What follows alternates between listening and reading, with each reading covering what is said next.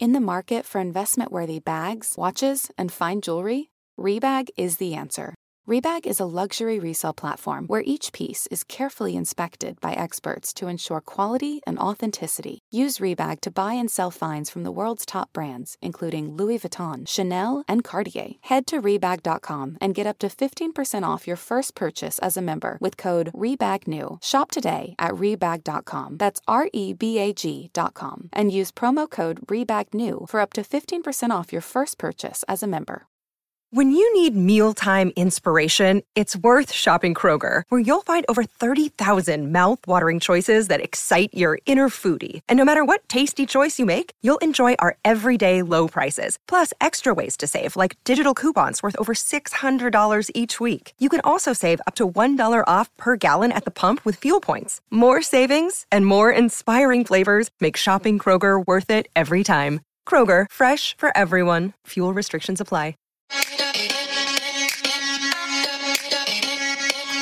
Welcome to So Bad It's Good with Ryan Bailey, the podcast where we cover all the pop culture we love to hate. From the classic reality TV moments of the past and present to the latest Daily Mail headlines and everything in between. We'll dive into all the infamous and notorious messes you can't stop watching. I'm looking at you, Jax Taylor. I'm your host, Ryan Bailey.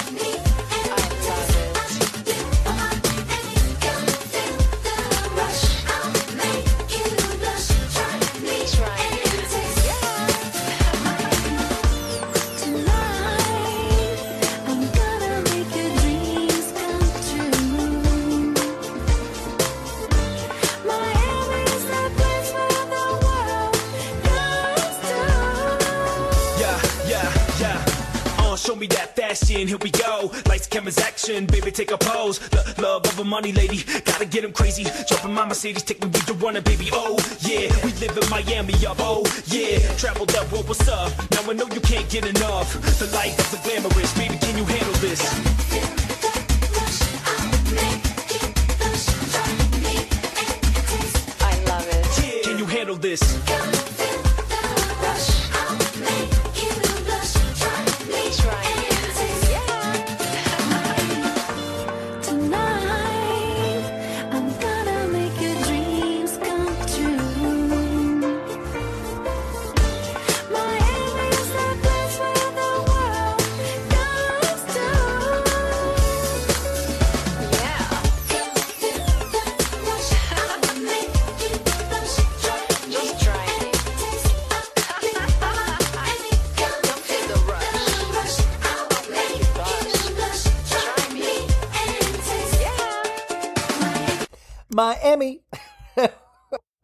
Welcome to So Bad It's Good with Ryan Bailey. This is Ryan Bailey.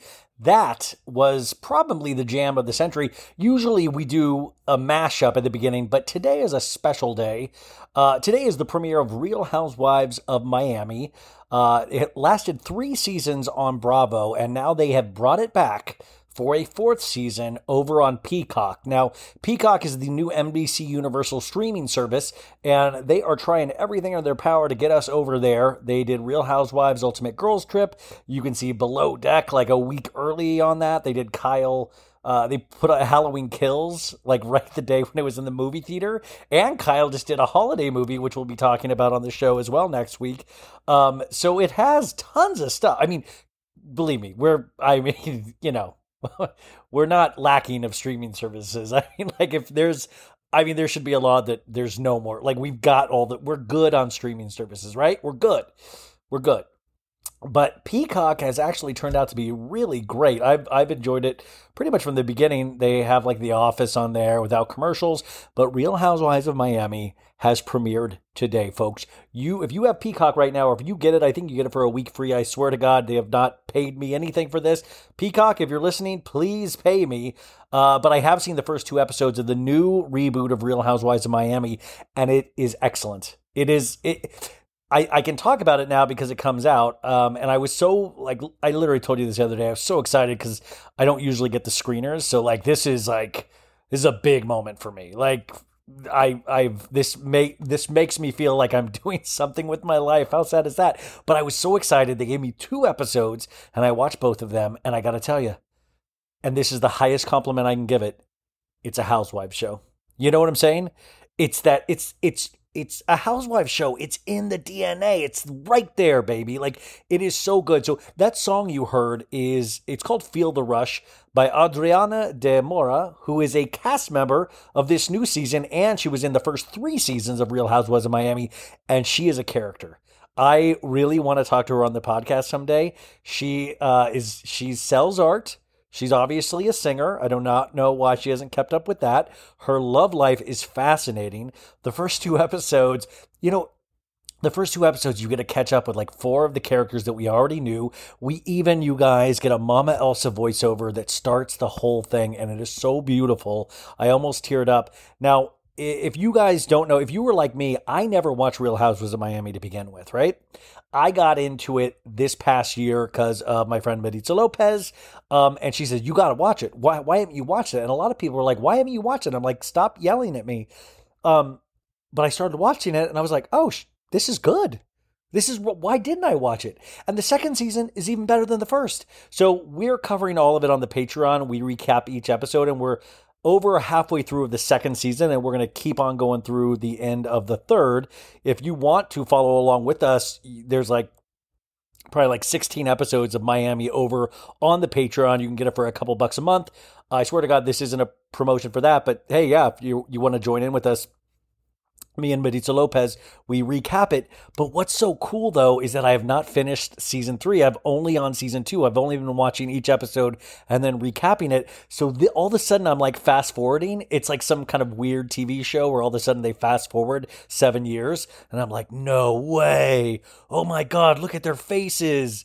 Um, and that, I was watching Real Housewives of Orange County tonight. How good was that? You guys, the recap is coming on Friday. Let me just give you a little taste of what you're going to hear. Shannon Beador, first scene right out of the gate, says, I got seven vials of filler put in my face last year, and I'm trying, and I'm trying to get it all out. And she's she's at the doctor's and she has this like Vaseline just slathered. on, like her face looks like a wet and wild slide. Like, wee! I'm riding Shannon Beador's face. That sounds way dirtier than it was meant to be. Fun Shannon theme park. Roll down the vials of filler. Um, but I was I was also OC is like the face work on OC. That's what I always call it, like amazing face work there's two kinds of amazing face work, right? There's the face work like that Kyle Richards does, where it's like, uh-huh, oh, zoiks, like all those kind of face, like big faces, or like Rinna, like, hey, look at all the faces I'm making.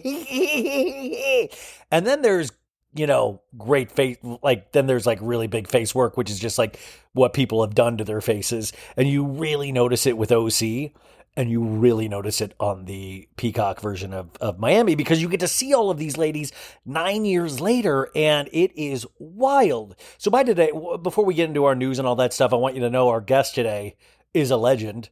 Her name is Lea Black. She was on the first three seasons of Real Housewives of Miami. She's a mover. She's a shaker. You know her for her galas, but she has her own podcast, her YouTube channel. She has like all her facial stuff, which we talk about. And, uh, she is a character. I, I mean, I used to hear about her from Ronnie and Ben, Watch What Crappens, before I even watched Miami. And they said, oh my God, she's amazing. She's amazing. And she was amazing. You will crack up. I think a good 15 minutes of the conversation is she doesn't know how to have AirPods in her ear and they keep falling out and her assistant has to keep handing them to her. And it, I've talked to you guys about this before, right? Where you're in an interview and it feels so much like a scene in the show that you feel completely you're like oh my it's like the the weirdest out of body experience you can have cuz you feel like you're like oh my god is this am I watching an episode wait oh no am I talking in this episode cuz you're just watching her be Lea and you watched her so much on the show that you're like oh my god you're Lea like, and I know that sounds crazy. I know it is, but you listen and see if you felt the same thing. So it's wild. Like the the I and I apologize if the sound is a little wonky, but just bear with me on those things. Trust me, I I try to do as best as I can. Uh, we'll see how bad this is, but just know Lea is amazing, and I hope to uh, I hope to talk to her again because we didn't get into half the things I wanted to get into, but she gave us over 30 minutes, and that was so, so generous of her. Uh, we do talk about why she is not in the reboot of uh, the Peacock series. And I got to tell you, I loved it, but I would have loved to have seen Lea because Lea was kind of. She was kind of one of the focal points where things happened around her. Like she was always, not on the outside, but she was always kind of uh, very lo- looked up towards, but always a lot of people were jealous of. And the way she handled things was very interesting. And she, I don't know, it was great. And you get a little bit of sense of that when you hear her. Uh, and of course, like I said earlier, Mama Elsa was a star in the first three seasons of this. Her daughter Maris- Marisol is in the reboot as well. And she is remarried to the love of her life now. Remember, she was with a gentleman in the, the uh, she got married in the first season in the icy snow. Um, but she has now found somebody that her it's her, her kindred soul. They're little two kindred souls, she says. Uh, we also have Larsa Pippen, or as I say, Larva Pippen. LOL. Uh, you might know her from the Kardashians or from the basketball players she's dated, but also she was on the first season of Real Housewives of Miami, and she wasn't on the second or third, just the first. And Scottie Pippen, the basketball player, her husband at the time was on there as well, and it was incredible because I know I like I said I didn't watch Miami, so I knew Larsa Pippen from like the Kardashians and all that stuff and all of like the dating rumors. So to see her the first season of Miami and she has a totally different face. And I'm not saying what face is better and like that, but it just it's a stunning difference when in the first season you know, there's some shadiness, but she's all about her family. And I'm not saying she's not about her family now, but it was just, you guys know if you saw it, it's very different. Well, we get to catch up with Larsa Pippen and her big storyline, you guys, is she's big on OnlyFans and she's doing feet pick. And she says she's trying to find a boyfriend on OnlyFans. And her friend goes, Don't you have to pay to be on OnlyFans? And she's like, Yeah, like weeds them out. and she like says she just gets into conversations with them on OnlyFans. And you know she's considering selling feet pics which always it's a it's a big moment in a young man or woman's life when they decide do they want to sell feet pics or not? And you guys know my stance on it. These feet are for sale. Like on it like honestly you want some feet? Here they are baby. I support you larva pippin um, but she is great because it's just such a stunning change from when we saw her on Miami until now. And we of course have Alexia. Alexia, by the way, when we saw her on the first and second in the old Real Housewives of Miami, she was married to a gentleman named Herman, and I don't know, guys. And also, I'm so sorry, sorry if I'm spoiling anything for you, but it's out. The two episodes are out on Peacock today, so please, I don't. I'm so sorry. I'm going to say some things that might spoil it, But if you don't want it spoiled, just skip ahead like 10 minutes uh, because I want to talk about Lala and her fake ring from Randall and a couple news stories, and then we're going to get into Lea.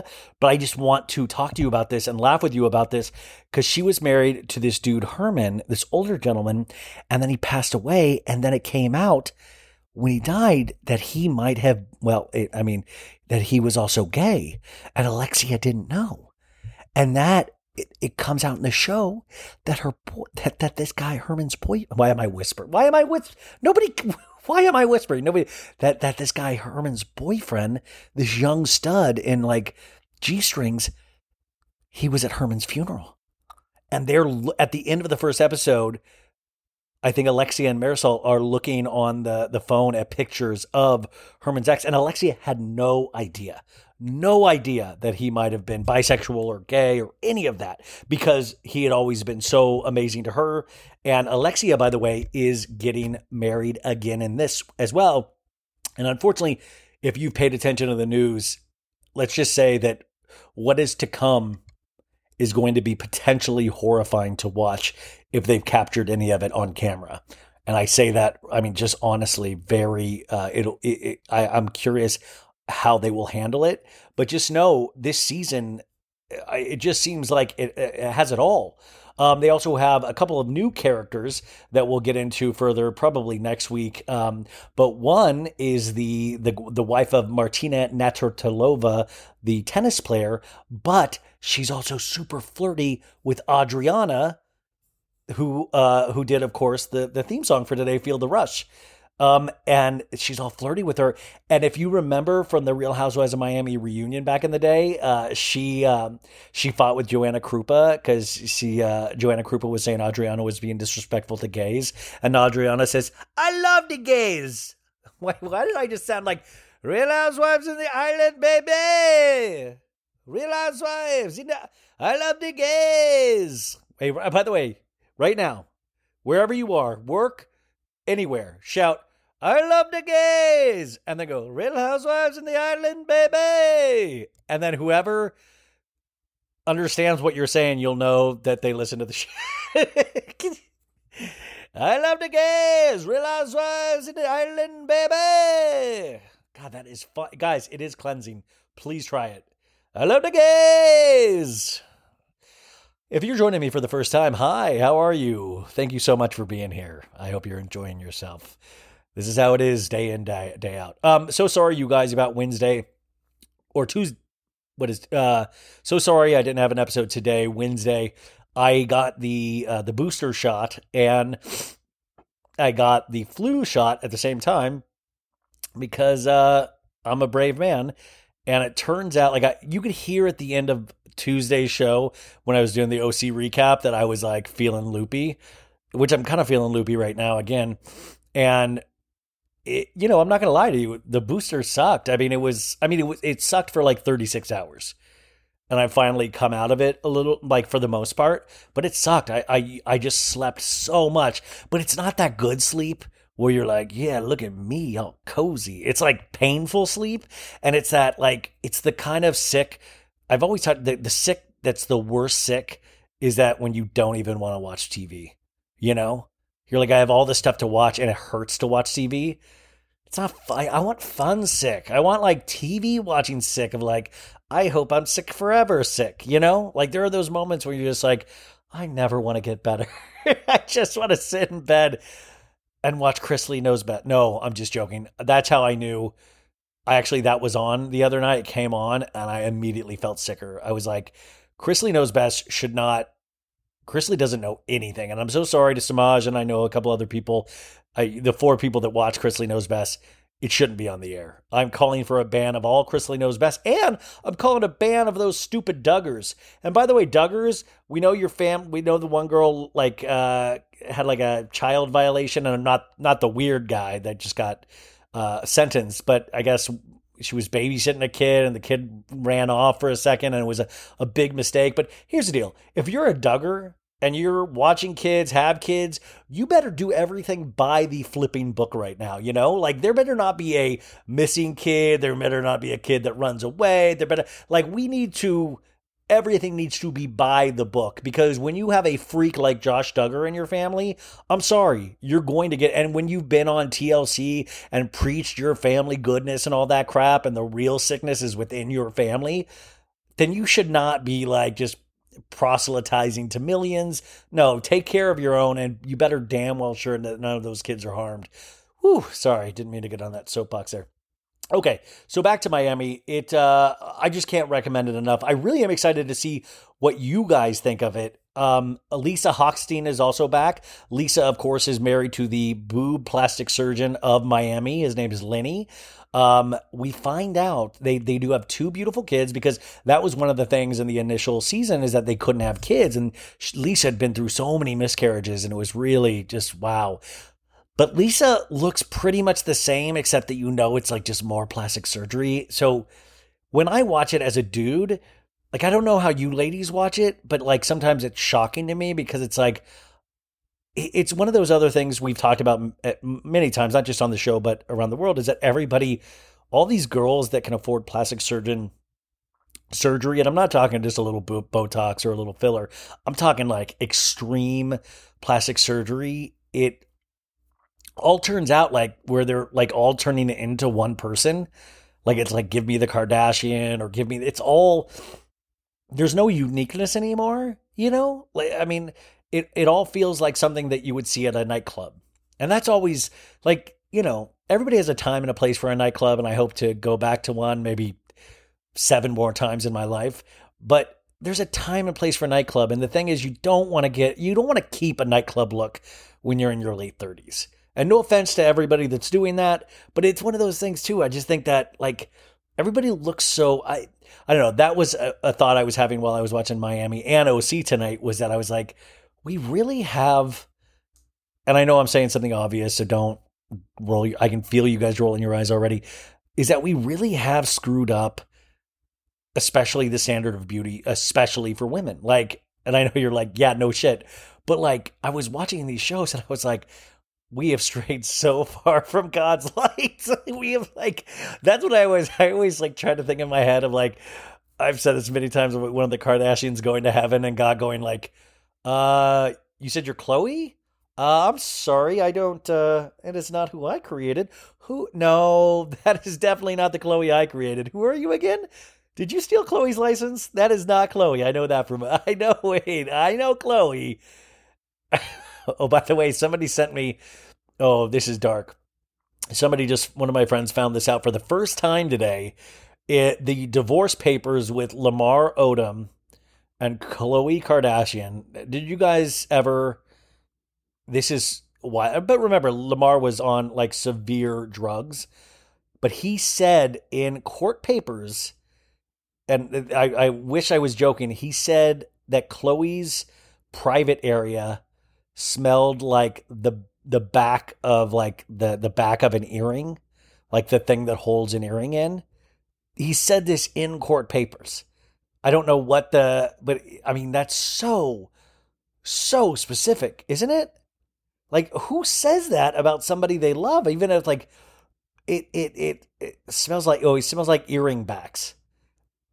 Yeah. So, and Lamar Odom got kicked out of court after telling the judge this. Oh, yeah. So, this is an article from 2016. It says uh, from Vibe magazine, it looks as if Khloe.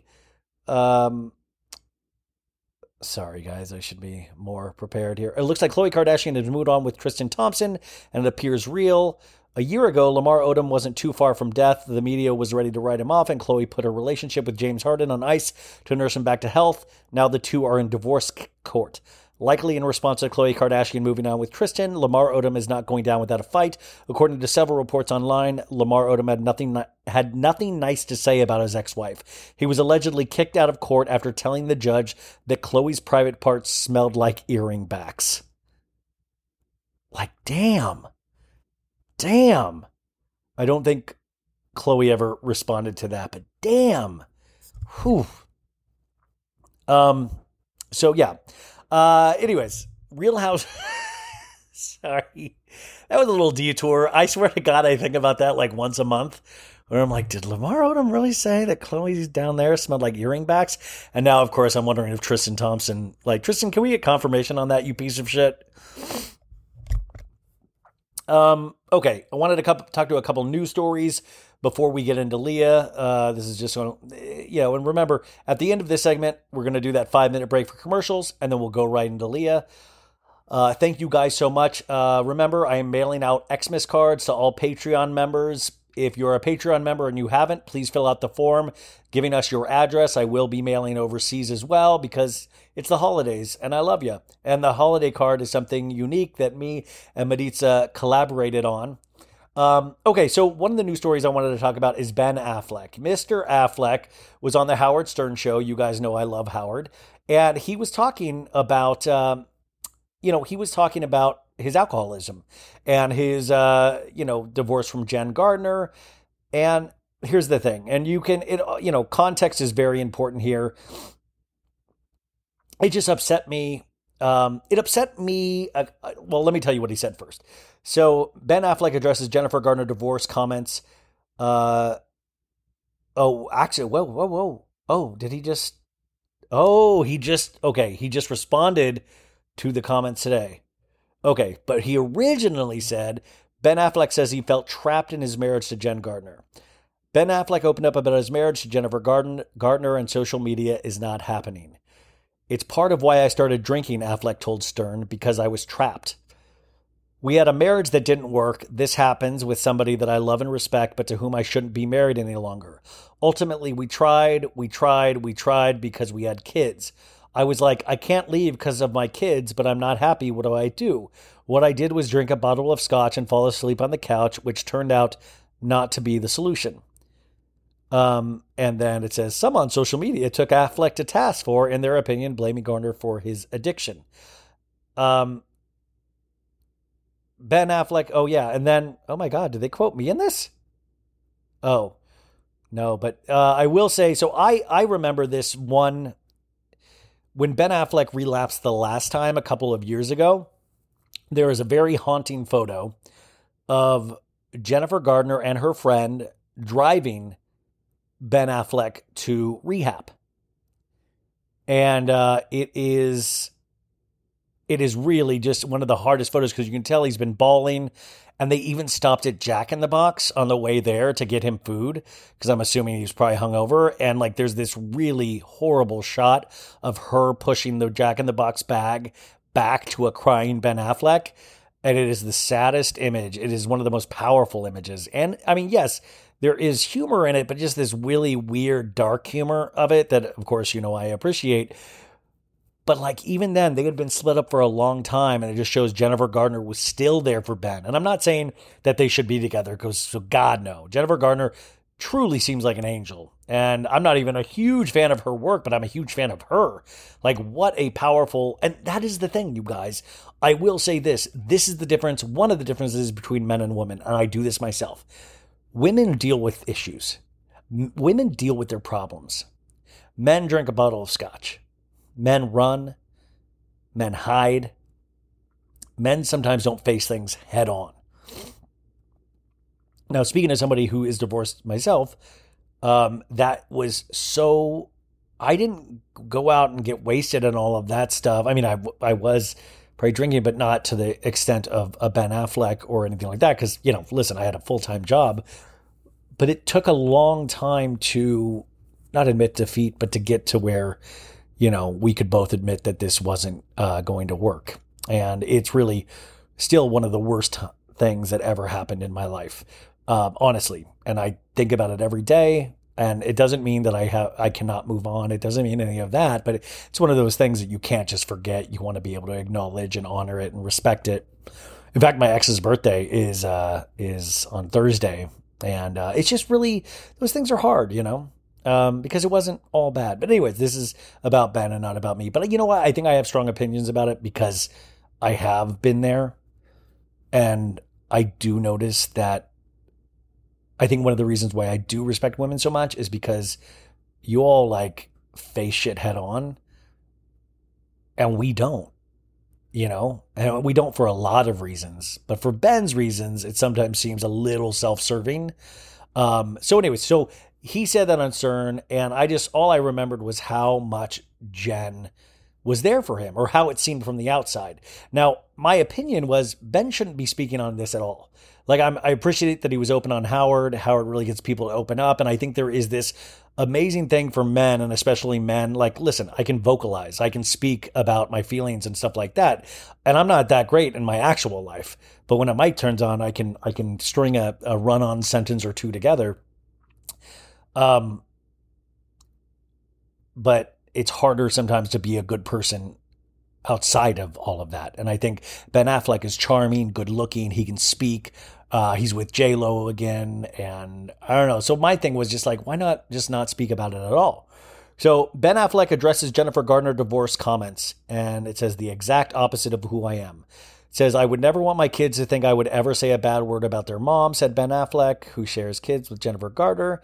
Um, during an appearance on Jimmy Kimmel Live Wednesday night, the 49 year old the Tender Bar actor addressed remarks he made on The Howard Stern Show, which included that he'd probably still be drinking if he stayed married to Gardner. Quote, I would never want my kids to think I would ever say a bad word about their mom.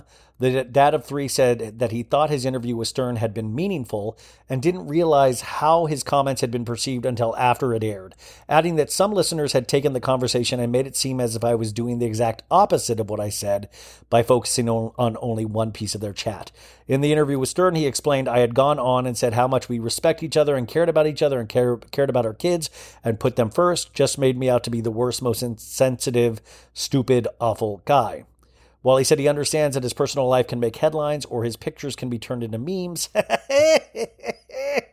oh, Affleck explained that when it comes to his family, I have to draw a line and be clear. He concluded, That's not true. I don't believe that. It's the exact opposite of who I am and what I believe. During a Stern interview, Affleck got candid about his struggles with drinking while married to Gardner. Um, if he had stayed, they would have ended up probably at each other's throats. Um, that's yeah, that's pretty much it. So, listen, I was not happy with those comments, but shit, it's not my life, it's his life. Unfortunately, when you have your life and it's in the public eye, and especially then when you go on to, you know, date the person that you were with initially that like just not catapulted you to fame because you were already there, but like really shine an even white hot burning spotlight, which is what J Lo does with all of her relationships, which he's back in. Like, listen, I'm glad that he is sober now. I'm glad all of that stuff. But I do sometimes question people, and I don't know, maybe their love is completely real, but I do question people that want to have relationships in the public eye. And I hope it is something so special and so real because that is I don't know, like I think the older I get, the more I realize wanting to be in the public eye, there's kind of this innate sickness to it. I mean, that is part of like our whole generation, right? Or even like social media of like, look at me, look at me, like me, like me, like me. I do that all the time. It's kind of my one of the parts of my existence now, or how I really rely on on getting work. But uh, yeah. So, anyways, also, you know, I make memes purely off my gut reaction in that time. And I'm a student of pop culture. So my initial thought, I was just remembering that picture of Jen and Ben with the Jack, uh, Jennifer Gardner and Ben with the Jack in the Box bag. And I remember thinking, even at that day, of like, man, they're obviously not meant for each other, but what a good lady. What a good lady that she really wants to make sure he is okay. And he is, hopefully, knock on wood. So, um, I wonder if he meant me with that meme thing. Well, we're all making memes. It's fine. Um, also, I was really proud of the meme I made with Love Actually that uh, we tell the truths around the holidays. If you guys have not seen it, please go to my Instagram. I was pretty proud of that one that me and Mediza uh, workshop today. The the ones that went on the cutting room floor were wild. Just uh, I I should put those out, but they, oof, even some of them made me uh, made me blush. But um, okay, and then the last thing before we get into Lea is, uh, and remember, you guys, if you don't like hearing me bullshit, you can skip right to the Lea Black interview because the timestamp will be there. Gotcha? Perfect. Uh, the last thing is Lala Kent. Uh, this is great. Lala on her podcast today, Give Them Lala, not with Rand. Um, she said that she took her ring, you guys, to a, a jeweler to have it appraised. I'm assuming she was going to sell it, which means like either she's really trying to get back at Rand or she's really desperate for money. I mean, that is wild. But what a way to find out that another reason why your ex is a douchebag because the thing turned out to be fake, you guys, the ring. And I know everybody's like, no, no shit. This dude even lied about the ring. Isn't that wild? So Lala on her podcast said uh, ex Randall Emmett gave her a fake diamond engagement ring. Um, by the way, this is the way to get podcast listeners. I gotta say, somebody gave me something fake. I almost listened to the podcast because of this. Um, she recalled how a conversation Emmett and her mom had about how some rappers take shitty diamonds and make them pretty sparked her curiosity about her own diamond engagement ring. Upon further investigation, she claimed that she found out the ring she used to wear on her finger was quote unquote fake. Kent went on to explain that she decided to take her engagement ring to a highly recommended jeweler and that the jeweler Emmett had originally gone to, who Kent refused to name but told listeners to Google, had allegedly been quoted multiple times saying that the ring is around $150,000. After finding the GIA certification, the Give Them Lala author said her jeweler told her that the diamond had been treated by one or more processes to change its color. The diamond was mostly brown and that its worth was in the teens, not six figures. I love any type of ring that is given and has sentimental value, Kent says. I don't care if it was $100. I don't care if it was 100 million. I don't, Kent continued. No wonder he, whose name we shall not mention, Randall, flew in four times. He had to make sure the shit brown diamond was clear. Kent said that the original jeweler Emmett went to then admitted to her Randall knew exactly what he was buying. He knew the diamond he was getting. She says it was just like, wow, there's not one piece of the five years I was with this person that has been truthful and honest. I bet this guy isn't even into pickleball, like he says. a rep for Emmett did not immediately respond to people's requests for comment. Kent and the Midnight in the Switchgrass director called off their engagement in October. Uh, Lala was completely blindsided by all of this and was living in the dark for so long. But now she is doing the best she can to keep her chin up and pushing forward with taking care of her daughter and supporting her family. Lala, welcome back to the world. Welcome back to the world. Also, this is dark, but I saw, you know, on Vanderpump Rules last night, they had another, or the episode last week, they had a pickleball tournament, and those pickleball paddles was the old give them Lala and Rand with Rand um, logo was on the pickleball paddles, and me and my like like booster fever dream I was in, I was like, I need one of those paddle ball. I need one of those pickleball paddles with the logo. And I was like, I wonder if, I wonder if I can find any. And then I, I shit you not, guys, there is a company that Randall must have teamed with that sells them for a hundred dollars a paddle for a pickleball paddle. Get the fuck out of here. I'd pay like I was like, I'd pay 90. I'd pay, I'd pay 80. I'd pay like 20. I'd pay, tw- I'd pay, ah, it's, it is a collectible because they're not together anymore. I paid 30 for my reality show museum. But like, I couldn't believe that there is a company. This wasn't even like on eBay. Like, I'm like, you know, my buddy Logan, who was the bartender in that scene. It's not like he's even selling his. There is a company that is making these rackets. Like, Randall really wants to be in the pickleball business. So, Wild, you guys. Man, I have a feeling Lala is going to continue to find out a bunch, a bunch of lies. And I don't know. Like, it's just got to be hard because I feel like I said the other night, she's treated people a certain way, I think sometimes based on the relationship she had. So I hope she's okay. I hope all of, and, and I'm very interested to see how this plays out, if it plays out on a new season of Vanderpump Rules. I just I do want it over and it was I was sick watching it last night and I fell asleep for like 30 minutes and I have not even went back to watch it cuz then I woke up and it was like Tom and Tom like breaking up in a way and then I was just like this is so weirdly fake and they had Schwartz riding his bike over to Sandoval's house to break up and I was like okay, this is so like, please don't treat us like idiots. We are a sophisticated audience that hate watch thing with passions, with a passion. We don't don't do this to us. Like treat this as real. There's they have not broken up. I just saw them at like nothing. Like this isn't real. It made me really upset. And then the other thing, Katie was on Watch What Happens Live with Scheana and Brock, which I ugh. and uh, and Katie was there, and they said that Tom couldn't be there because of a family emergency. But then my friend pointed out that Tom was in Katie's Instagram stories uh, yesterday, and he was there again today with their dog. So I don't know what the the family emergency is, or hopefully everybody's okay. So, but my friend speculates that something is wrong, something is up. So if you guys know anything, I know I'm not like a uh, a DeuxMoi Bravo and cocktails kind of account, but I would personally love to know. So, you guys, that's uh, just a quick 39 minute intro, but I wanted to tell you about Real Houses of Miami on Peacock. I want you guys to watch it. I think you're going to love it. And I needed to uh to to yeah, just catch up with you guys. I'll be back on Friday with a solo recap of the third episode of Real Housewives of Orange County. Please join me. Let's make this fun. Let's make this like Beverly Hills. Let's party.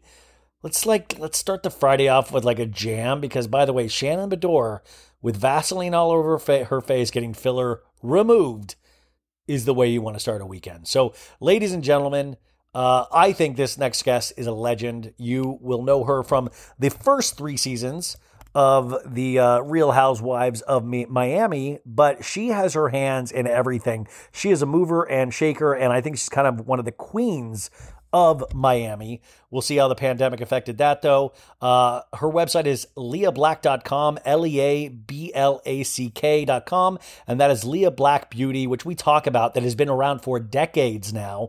Uh, has perfect stocking stuffers. You can get 40% off of beauty products and submissions, uh, subscriptions, I'm sorry. And uh, I don't know, I thought she was awesome.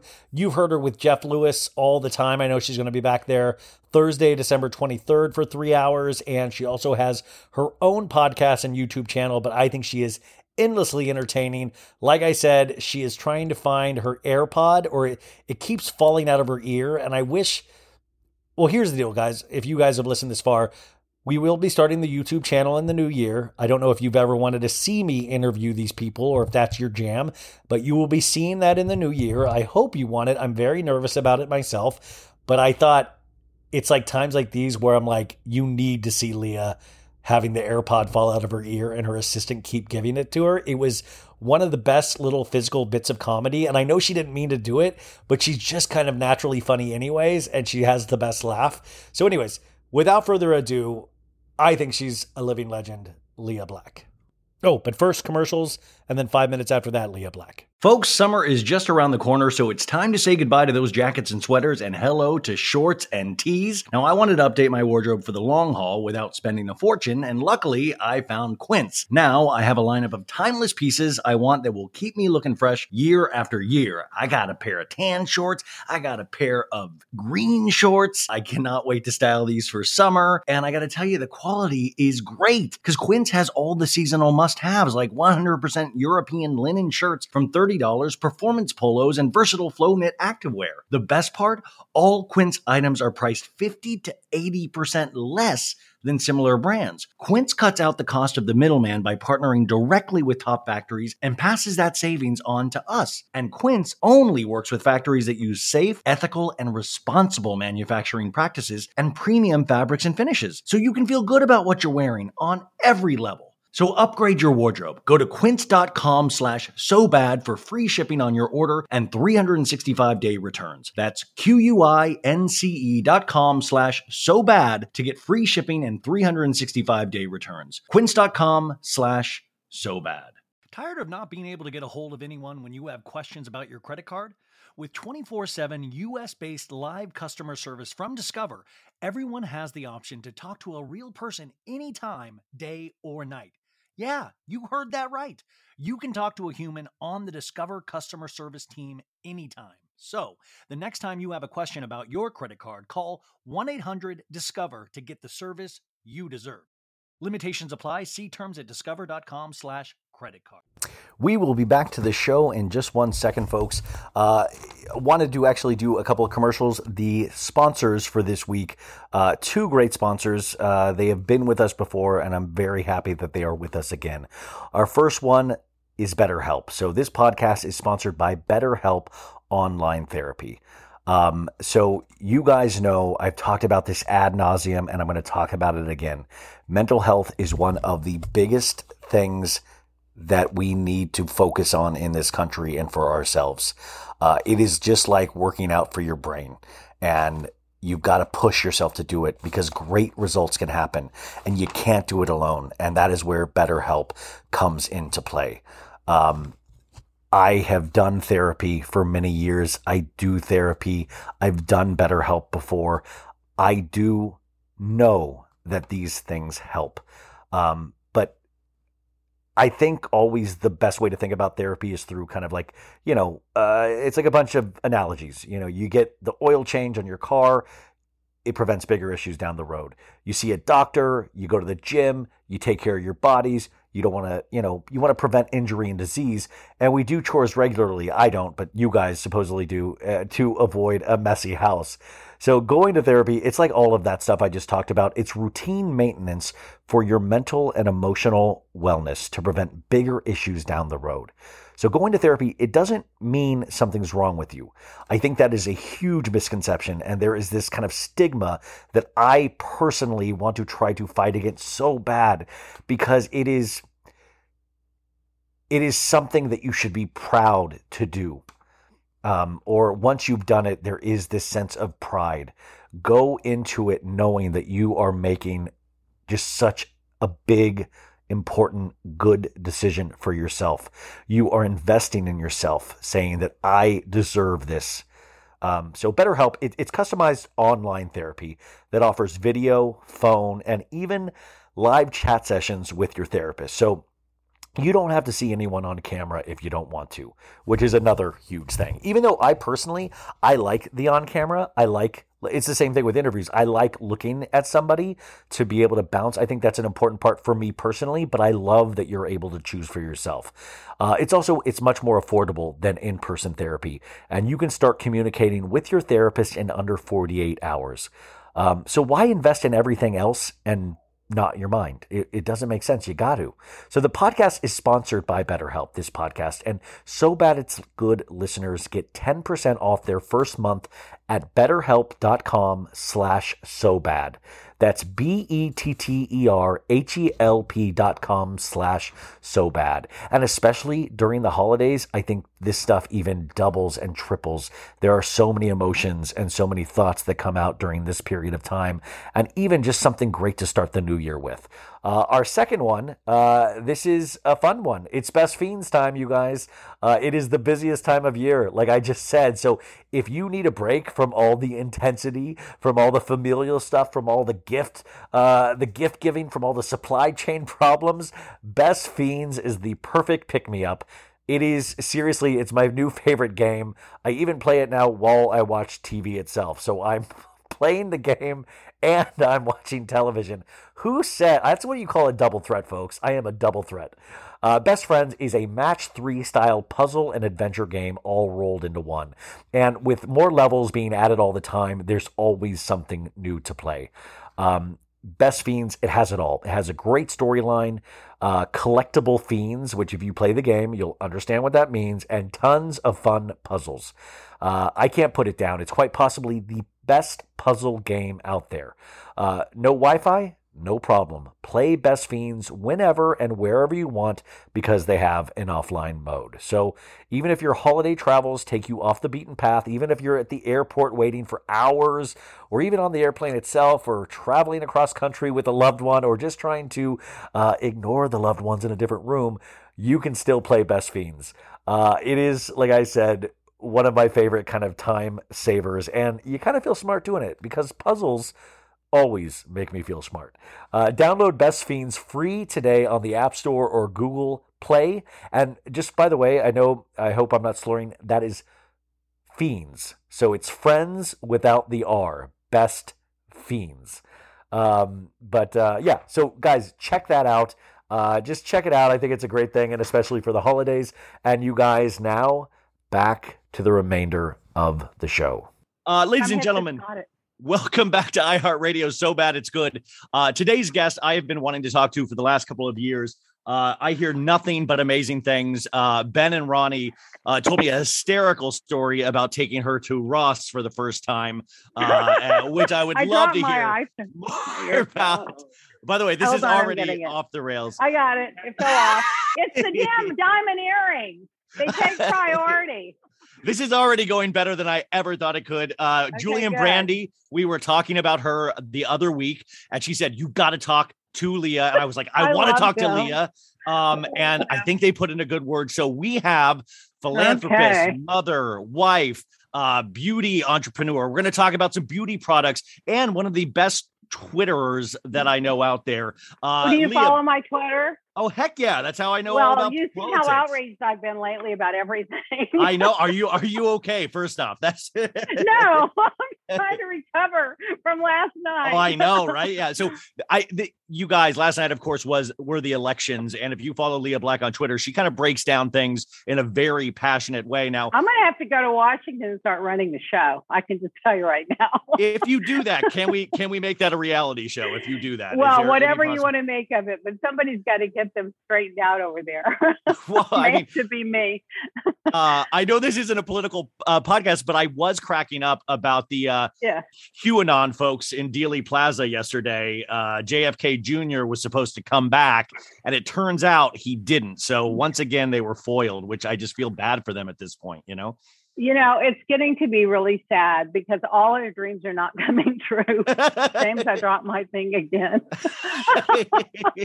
yep, they're not coming true. Sorry. Uh, I wish they had that kind of power. I'd love to see JFK, wouldn't you? He's so fabulous. It would be amazing, but you think if JFK was still with us, he would just find way better things to do, and he's got to not be happy with his fan base at this point. You know. Yeah. He well, he'd be doing that magazine and running for president. And I'd probably be the I'd probably be like the social secretary. Throwing the parties.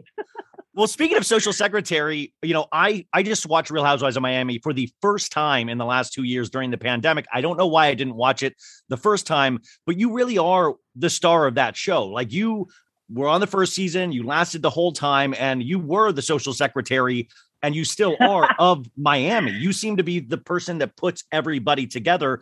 Um, I guess the first question is, why are you not going to be on the reboot? Like this, that's ridiculous to me. It's ridiculous. You know, when they called me, I was in LA. So start there. And then they were filming in Miami and I was there. And so I would have had to come here. So to begin with, I wasn't that enthused about it. And then my conversation with the producer just like turned me off so much. I just like, you know, this is a sign that I'm not supposed to do it. Yeah. didn't do it. It just Uh, didn't work out. Well, we're gonna. I mean, we're definitely going to miss you because it doesn't feel like Miami without you. Or I mean, we'll, we'll see what it is. Well, but thank you. Well, you also Well, were let's in. see what it's going to be. So you got a choice between class and trash. Let's see which way they go. class and trash. That's beautiful. Um, no, it's Let's just one of those. what direction it takes. I mean, was your experience on that show though? Like, is, is that something that you would still? I mean, we saw you on Flipping Out, of course, which your episodes Yeah. were iconic with Jeff. You guys have a great chemistry. Is that something that you would still consider doing? I mean, it's something you definitely don't have to do. You're in a good position where you don't have to be on reality shows where a lot of these other ladies seem like they're begging to be on shows, you know? yeah, you know, I feel for the ones that that do it because they have to or they really need the money because you you really can't be your authentic self when you're doing that. You've got to be grabbing for camera time and making up a storyline and you know trying to get noticed. And when if you can just be yourself and be you know whoever you are in the world, then I think those are the more interesting people to watch. So I don't know. I mean, I've always loved. I, I love reality TV. I think it's been a great opportunity, great platform for a lot of people. A lot of people have done very well with it, and uh, you know, so good for all of them. You know, for me, it's very, very time consuming. It's extremely time consuming, and it's emotionally draining. And I like to work with the caliber of people that I feel I am compatible with. And if I feel I'm not compatible with them, or you know, they have different priorities and values than me, then the mix isn't so good. Yeah, no, that that makes complete sense. Um, Yeah. you were you are famous for throwing your galas, which is for a very very good cause. But we got to Yeah. see some of that on the Housewives. I mean, in terms of like pandemic and things like that. I mean, when might we see you throwing another gala again? I don't know if that's ever going to come to be because my first big celebrity performer was Barry Gibb, and my last big celebrity performer was Aretha Franklin. And I had everyone in between, and they all performed for free except for two. So it's hard to top that. And when I started 25 years ago, it was I got everything donated. And then it became a cottage industry where people started charging for the flowers. And then they started charging for the this and charging for the that. I'm not into that because we gave about 99% of the money that came in actually to the charity. And I funded a lot of it myself. So it cost me a lot to do it. Plus, I had to go to a lot of other people's events to do it. So I just will, I have figured out other ways to to donate. Like uh, you know, when the when the hurricane came, we had a big tent uh, recruit where we got hundreds of people to send tent money for tents. We bought the tents and shipped them there. So there are other ways to do it other than the gala. I think the galas are kind of come and gone since COVID. I, I don't know that I see them rebounding back. People aren't as anxious to get all dolled up in a ball gown and $600 shoes, you know, and argue with me about where they're going to sit and why they paid more for the shoes than the ticket and, you know, how much more money can you give me? so I don't know. We'll see. Um, it was really amazing television, though, which is, uh, but it was always for a Yeah. good cause. And I always love that there are people like you out there, and I feel comforted when I read your Twitter, even though it, you know you're very angry, obviously, and for good reason. but I like, I always, I always feel comforted because I'm like, okay, if somebody like you is taking the time to be involved as you are, and to say like, because you don't have to do any of this stuff. Like I always think when people Yeah. Get to a certain level, it's like I'll just go to an island and just lay there for the rest of my life. And you are always Yeah. throwing your opinion in. I think going for what's right. No, but like Whether you like it or not. no, but I think it's Yeah. like a really good Yeah. thing. It actually, I, we need people like you out there. Why do you keep doing that? I mean, You like know, why? Well, the question is why aren't more people doing it? I mean, to me, that is the question. I don't get that it's unusual. To me, I can't even imagine living in a world where I woke up and did not care whether the planet was burning or whether mother had money for her kids for school or for food or whether, you know, kids were caged at the border and not speak out about it. I can't understand why other people are just so passive about it. So for me, it's just not even a choice. I'm just driven to do it. And I, I cannot help myself. When I see something that's so blatantly unfair, unjust, or wrong, I'm going to stand up. You know, my husband's a criminal. Def- well, he's got he's a he's a criminal defense attorney is what he's really known for, but he also fights big, huge civil lawsuits and battles. When they're battling over money, billionaires battling over money, I don't get that invested in it. I don't, you know, whoever. Okay, Sarah. But when they're battling over going to jail or not going to jail or being wrongly accused, I do get invested in it because I don't I don't like it. And I think the punishment often doesn't meet the crime, not just in the courtroom, but in life. I mean, so many people do so many good things. They have great intentions, and what happens to them? And then you Yeah. have these losers out there that have the worst of intentions to care about no one but themselves. And maybe that's the easier way to live. I don't know, but they seem to get away with it. It, it is kind of infuriating. Like we live in a, a society right now that is infuriating, where I have to watch reality shows every day to have some sort of escape from how crazy Right. things are. You know, That's become a guilty pleasure. you know, exactly. yeah. it should just be like, oh my God, everything in life is working so well that let's just have some time off to have some fun. No, this is like I've got to escape from this reality that we're living in and go watch somebody else that has bigger problems making a bigger fool out of themselves. yes, You know what I exactly. mean? Yeah, that's the uh, code name for Bravo, by the way. Yeah, bigger fools of themselves. it? Yeah, yeah, that's that's new it. branding. um uh i actually speaking of your husband speaking of your husband uh is it true he uh you were like a juror and he hit on you and that's how you guys met That's partially true. I was a juror. I didn't meet him until months after. Um, uh, actually, the trial was in December, and then I met him during Hurricane Andrew in Miami when everyone's electricity was out and everyone was at the, basically the same places for electricity.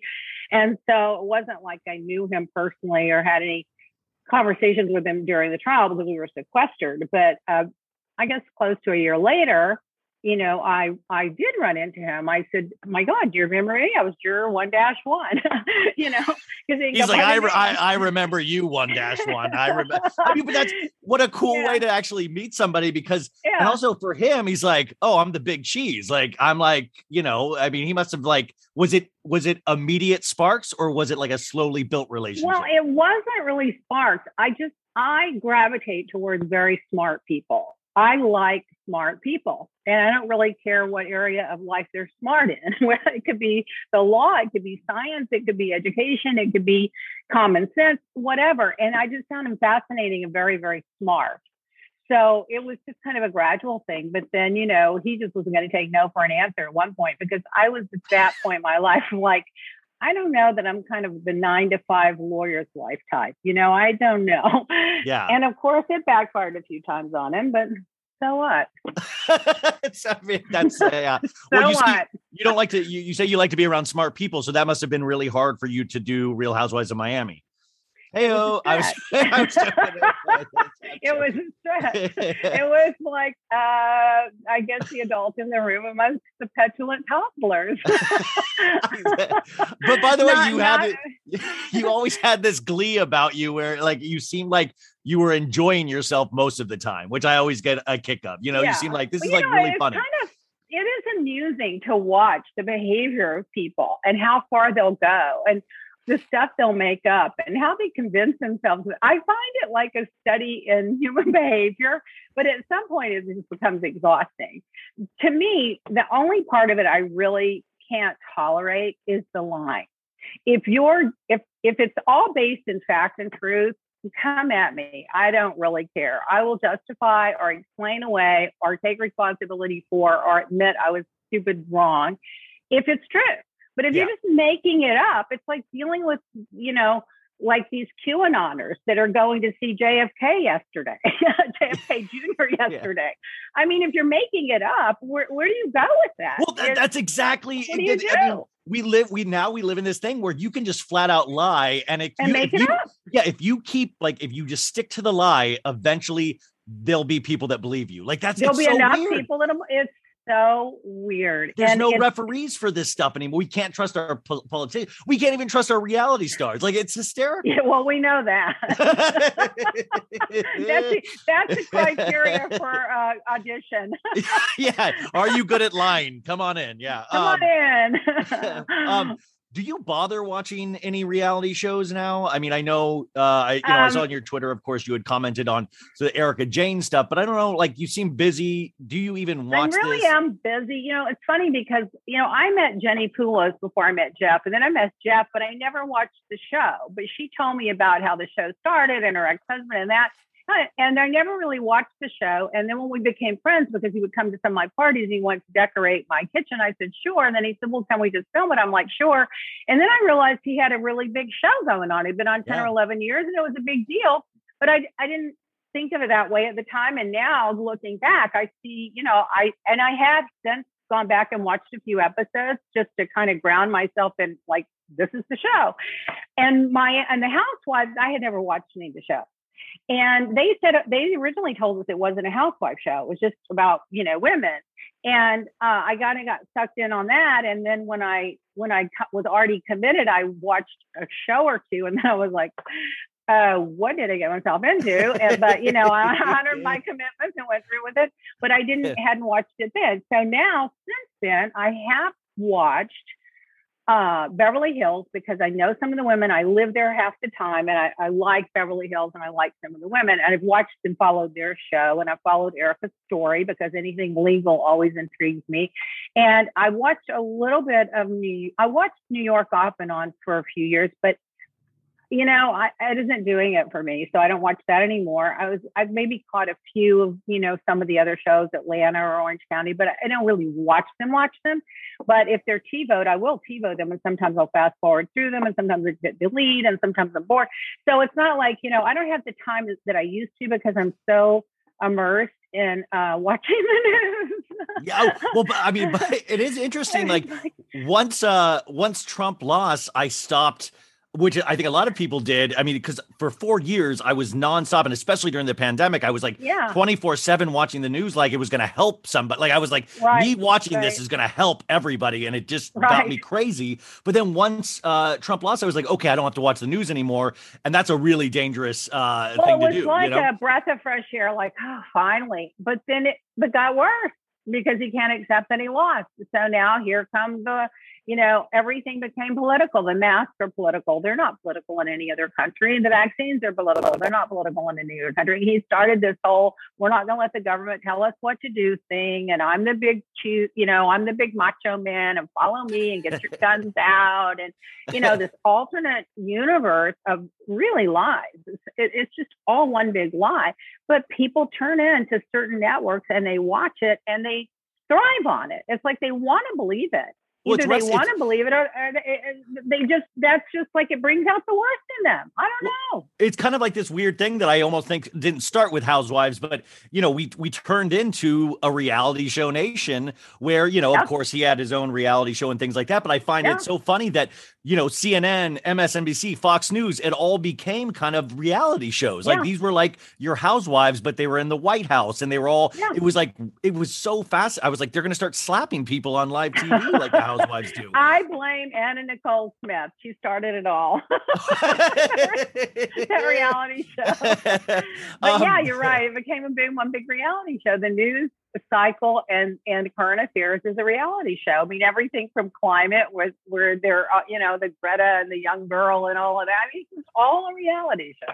Yeah, and we're I mean it's we're so desensitized to it that it just become our normal everyday thing. So Right. when when these bizarre things happen, we got used to it. Like we got I got used to seeing Donald Trump on Twitter. I got used to being enraged by something he wrote. And then when it went away, I was like, "Oh my god, do I miss getting that upset?"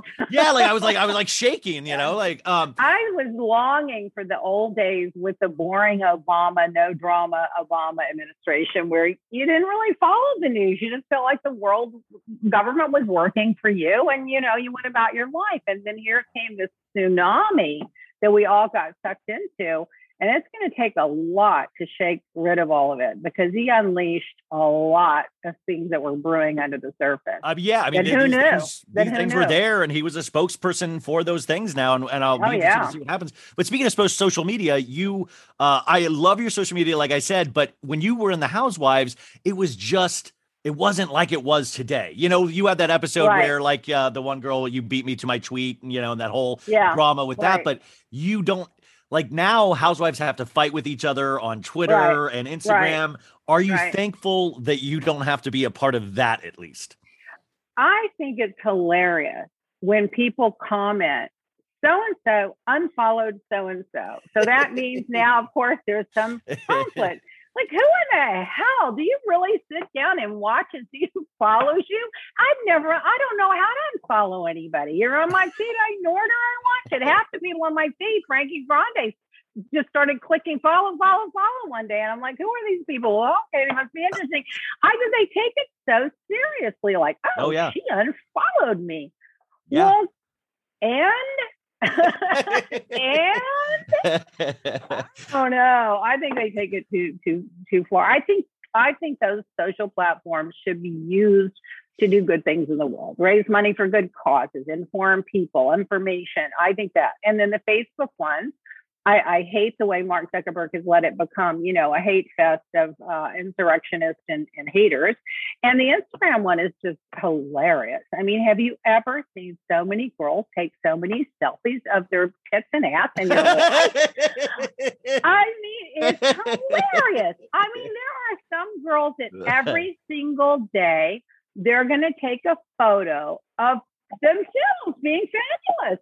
Yeah, yeah. I mean, Put your hair, hair, makeup, wardrobe, clothes, backdrop, photo session. Me shooting me. I'm fabulous. Oh my god, I find it hilarious. and then the face tuning, the face tuning on top of it. Half of these ladies uh, and guys too don't even look like how they look on Instagram because they've they've like I mean the Kardashians Oh, yeah. structurally completely they hire artists Yeah. to like completely change their face on Instagram. Well, there's some kind of a filter you can do that with because they always say, "Well, let me put the filter on it when they want a selfie with me." I'm like, "Okay, I don't even know where the filter is or how to use it. I, I don't know." But you know, that was part of the thing about the show when the producer called me. He said, uh, "You know," and I'm like, "Well, how am I going to recognize these girls? Do they have fingerprint IDs? Because their faces don't look the, they don't look the same anymore. How am I going to recognize them? I Really?" mean, I mean, if heaven How exists, I always them? if heaven exists, I always wonder if God sees like Khloe Kardashian and, and is like, I didn't even recognize you. That's not who I created. You know, like I cannot believe.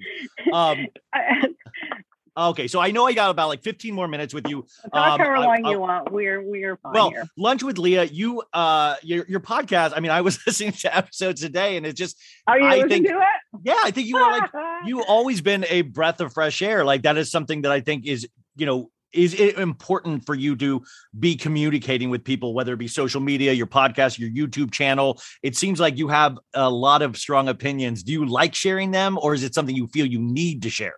it started when after the Housewives show, when we were constantly being bombarded with, "Is a show coming back? Is a show coming back?" And so then, so then I had done a podcast once before with Frankie Grande called um, "Gay is the New Black," I think is what it was. And I just, and then after that, then James, who works here, you know him, he does all the social media stuff. He set Yeah. you, this whole thing up. I could never do what this is. crazy. I can't- by by the way, she said that, and her her uh her ear AirPods keep falling out of her ears. Yeah. Yeah, because I've never used the second time in my life I've used them. But anyway, so um anyway, so so then James said, Well, we should just do a podcast to stay in communication with, you know, all the people that watch Housewives. And then we've just been doing it for several years now. We just do it once a week on Wednesdays. It's called Lunch with Lea. And we we put it on uh, YouTube, but we also video it on Facebook Live and then we just post it. So you can get it anywhere you want. But uh, it started out really just kind of pop culture and fun and games. But then I just got so obsessed with the condition of the world that I just have to throw in my opinions. I mean, I'm telling you, I just last night I'm just sitting there going, no one talked about the stock the stock market's the highest it's ever been. No one talked about unemployment's the lowest it's ever been. No one talked about you know, uh, the employment is surging. No one talked about COVID rates are down. No one talked about we're back on the climate agreement. No one talked about any of these things. They're No, but we, we talk about Kim Kardashian and. Pete Davidson dating. You know, Yes, that's that's what we're excited about. Critical race theory that doesn't exist until you get into college at Harvard. I mean, it's the messaging is just driving me crazy because people aren't recognizing all the great things. They're only focused on these distractions, these shiny objects. And that's what Trump was masterful at. He could throw throw out a shiny object and everyone would just run down, you know, that rabbit hole. And so for me, He was br- he I- was brilliant at it too. By the way, he was that. really good at that. Yeah. most con men are really good at things like that. you know, so I think you got to sell and sell and sell your message. Always be selling. And these Democrats are governing, governing, and governing. We'll do that behind closed doors and get out in the public and sell your message. So that was just driving me crazy. So then the podcast kind of started with that, brought in that, and then we did the reality part, and then we do the news part, and then we just make up make fun of everybody and ourselves, and everybody writes and comment back. It's just it's like a Seinfeld show. You All have the best nothing. sense of you have the best sense of humor about yourself too, which I appreciate. You're not like always like on some high horse, which you could be. You know, you get the sense that you're a very real person, which uh, uh, I I just kind of blows me away for who you are. You know. Oh, that's funny. Well, I don't see myself that way. Um, thank you for seeing me that way, but I don't see myself that way. I see myself as a working girl. I mean, I we found we grind it out every day over here. We just work it out. Work, work, Well, work. so what what is going on in the Lea Black universe? Because if you go to leablack.com, you guys, um, that actually, and this is good for the holiday season. Uh, you have done a skincare line for. I mean, if how many years have you been doing that now? since the early '80s, I Yeah, 1984. It. It said, yeah. and, and then I um, and I had offices all over the world. You know, from France and Germany and um, I don't know, just everywhere, the Caribbean, Canada, all over. And Yeah. and then when I sold that company, and then I took a little bit of a break, and then I went and started an online company. And then when the CBD raw ingredients became available, I got on the bandwagon with that with with my genius friend who's a marketing brilliant guy, and we just pioneered that for years. And he's putting it into internal re- purposes and I'm using it for external purposes. And so the CBD line is really, you know, the first big deal I did was sudden use that took off like all that was a big one. And then I did a biofloor bath line with Joan Collins as the spokesperson, and that did very well. And then I kind of just didn't do anything. And then I did the charity, and then I started with the CBD line. So the CBD line, the results are just phenomenal. If you go on my Instagram on Tuesdays, we post organic testimonials that just come in from all over the place. So that's Is what I do now. Is there anything you recommend to make me better looking? Oh, honey, stay off the Botox. I hate it when they start getting those fillers and start looking like the Pillsbury Doughboy. Oh, I can't. I can't. Well, I can't afford. Botox. I can't Yeah. afford Botox. Come on, one day. well, the Um, big, uh, the big kit that really started me was the non-surgical facelift kit, where you put it. I would have them put it on half their face and then take it off, and they'll see it's toned, firm, tight, and lifted, and the pores are smaller. And that really started it. And then now I would say the eye oil and maybe the CBD thousand milligram oil. I mean, we just have some great products. They're all scientifically tested. They're all, you know, I mean, they they work. I Yeah. don't believe in. I don't want to tell someone to do something I don't do, and that is all that I use. I'm not. I don't like that. I don't like people that sell something like every housewife's got a widget. I'm great with a widget if you're passionate about it and something you've really been doing your whole life and you've been waiting for this platform to put it on. I'm not on board with just creating a widget because you have a platform and you want to sell something.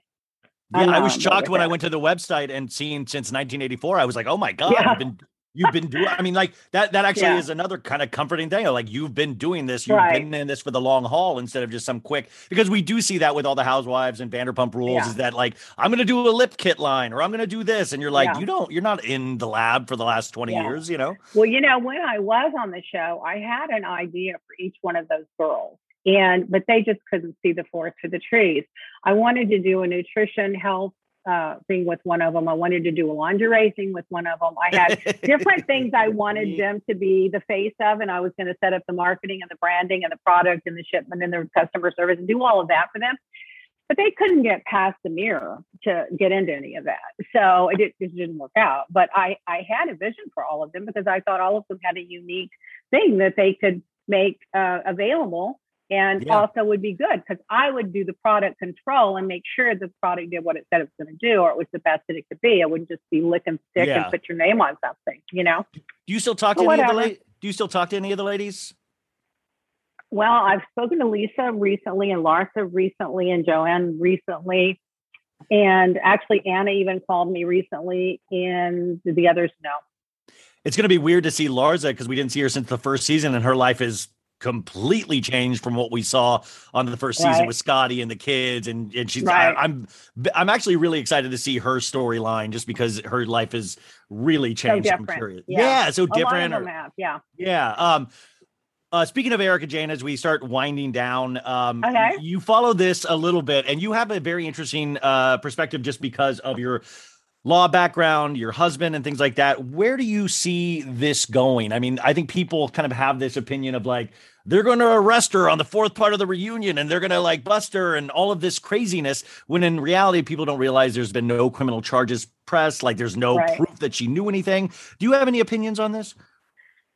My opinion is that this guy who really put on uh, he was probably in his heyday a very brilliant lawyer. He couldn't have won all those cases if he wasn't. For some reason, he got greedy and became dishonorable or dishonest, or maybe he was all along and it came at a bigger scale. I think if there was anyone in the world that he would want to shelter his misbehaving from, it would have been her because that was his big showpiece. And I think he did probably love and adore her and he would protect her from it. So I don't think she knew what was going on. And when you're married to someone that's got 17 lawyers in the law firm, you're just assuming if they put something in front of you to sign it, well, they know more about it than you do. So I don't see how you hold someone that, you know, sings and dances and presses around in, you know, leotards and bikinis, respond that has no background in law or finance or any of that. How do you hold them responsible for something this guy twice her age much smarter in that that arena than her. He couldn't sing or dance, so that's not his flight. But how do you hold somebody like that responsible? You know, and I think people want to punish her because they either think she knew, which I don't think she did, or they don't like the fact that she had this glamorous life for all these years on other people's money. That's it. And she That's hasn't done herself any favors in how she's handled that aspect of it publicly. But I think in her heart of hearts, it it's tormenting, and I'm sure she's devastated, and I'm sure she no one was more shocked and hurt than her. But it's just the way she hasn't yet been able to. She's so defensive, and she's so hurt, and she's probably operating from fear. And the lawyers are probably telling her not to say anything, and so she hasn't come across as the you know, sympathetic. It, it, he he ruined my life too, girl. And people want to punish her because she's got fancy, fabulous thing living in Beverly Hills, and they think that that that should be somebody else's. And I, I mean, I think that all those victims should be compensated a thousand times over. But I think you go to the law firm, go to the Chamber of Commerce that gave him tons of awards. You go to the bar that overlooked everything he ever did. You go to all those people and say you are the big enablers here. She was just the beneficiary. So Yeah. I just don't see where all the vitriol is coming from.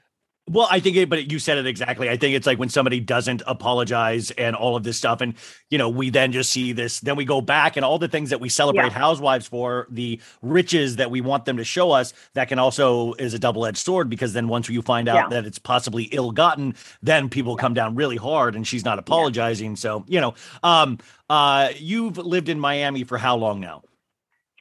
Uh, I lived in Palm Beach in the 90s and I moved here in the mid 90s. And then I lived in Miami before that in the end of the in the end of the 80s. Back in the drug heyday, I lived here when Well- everything was fabulous Oh. and glamorous and, and beyond. Well, that's what it was. So it was. Everyone had a Rolls Royce and a I just watched uh, Cocaine Cowboys, and your Yeah. husband was mentioning Cocaine Cowboys, and I was like, I was like, the Miami of those '80s seemed wild. Like it just seemed like yeah. the club experience and all of this stuff. Uh, I was like, I can, I was fascinated by that. But I mean, is Miami today? Is it someplace that you're like, this still is home? Do you see it changing much? Because I know a lot of Florida. It's Floridians, very different. multicultural. I think the work ethic has gone down. I think that um, you know there's the whole beach segment that they just want to see, be seen, party, and be fabulous, and then there's the whole you know legal business community that works hard, and then there's everybody else that's just kind of a wannabe, and they come here to kind of reinvent who they are, and and you don't have any way to know because they grew up in some other country and speak some other language, and they come here, and all of a sudden they were oh, I was a descendant of, you know, the Queen of Spain, you know, and it's just Yeah. all. Uh, so there's a lot of wannabes here. For me, you know, I, I I see the good and the bad in Miami. I don't fool myself. I I'm totally shocked at how many people don't believe there's a virus, how many people don't get a vaccine, how many people don't want to wear a mask. That is shocking, you know. But there are a lot of very hardworking people here, and I think they're undervalued and underappreciated by people that just think they're better than them, and that bothers me. Yeah, so I'm always right. trying to help that segment of the population one way or the other. How- how is your housekeeper? Is she still bossing you around? Straight How oh my is- God. Is she letting you have a day off? Is it? Is it? Uh, Never. I work for her. There's no doubt about it. Now she's shipping a box a week or a suitcase a week to Ecuador. I don't know what she's up to. I'm like, trade it. It's cheaper to buy it there. It's cheaper to buy it there. Yesterday, this this juicer came in the size of a desk, and she's shipping it to Ecuador. I'm like, I'm like, really, Freda? Are they going to make? What are they to make juice? They're going to make juice. They can't. Do you think the mangoes off the trees? You know, it's just and with her her English and my Spanish, it's it's just a sitcom. That's, I've I, just, just surrendered. uh, I've surrendered. I, mean, I was laughing out loud at some of your guys' scenes. I that was like really funny, like actually funny to watch. Um, uh, and finally, Ben and Ronnie, when they came, uh, they've been on a bunch, and they always talk so highly of you. But I do want to like, it is true. I said at the beginning, they did take you to was it Ross Dressed for Less for the first Oh time? yeah, and yeah. you loved know, it. They said you loved I it. loved it because there's one here that Freda goes to all the time, but I never paid any attention. I just saw the box, you know, the the plastic bags come in with Ross on it, and so on Sunset Boulevard near my house in in LA. There's a Ross there. And so I don't know why we went there. I think Ronnie said, let's go to Ross. I mean, I never had so much fun. And then this, I was just dying. I mean, I was just like, oh my God. I had this little Van Cleef necklace that they're not cheap, you know, the Alhambra. And this woman came up to me. She recognized me from the show. She goes, Lea from Miami from the housewives. Oh my God, I love that necklace. I have the same one. I bought it right down the street at, at you know, like the dollar store. I was like, oh my God, this is my world. I love it. Oh I my God, I it. I wanted that on TV. I wanted that on TV so bad. I was like, I would just watch you going into stores that you've It never was been. hilarious. I mean, you can get candles for like two dollars. hilarious. I had so much fun. The dogs bought little toys for the dogs. And, Oh my god! I mean, I was just buying it all up, you know. And Ronnie was like, "My God!" Then we went to the dollar store too. I mean, that was my next big hit. I love that one. I mean, you spend thirty dollars and you got two big bags. It's you uh, know? uh, it's a shopper's dream. It's a shopper. Um, a Lea dream. Lea Black, I you were so amazing. I hope you'll come back some other time because you could talk about anything and it, have it be funny and fascinating and all that stuff. Uh, LeaBlack.com, you guys. That's where we want to put you if you want to get any of these products that we talked about. I'm going to put that on the show description. Yeah, Go I think we have a promo code some right now where they get 30% off, James. Oh, What's heck yeah. Their What is promo code? Is there a promo code right now? They go to leablack.com and, and there's a 30% off offer right now. One way or the other, you'll get it. If not, you email us at hello at Lea Black and we'll take care of you. And yeah, just just Yeah. keep just email her and just say you liked her on the show Oh, too. leablack.com. um, yeah. uh, tweet me, tweet me, tell me you agree with all my political all my political opinions. You agree with them.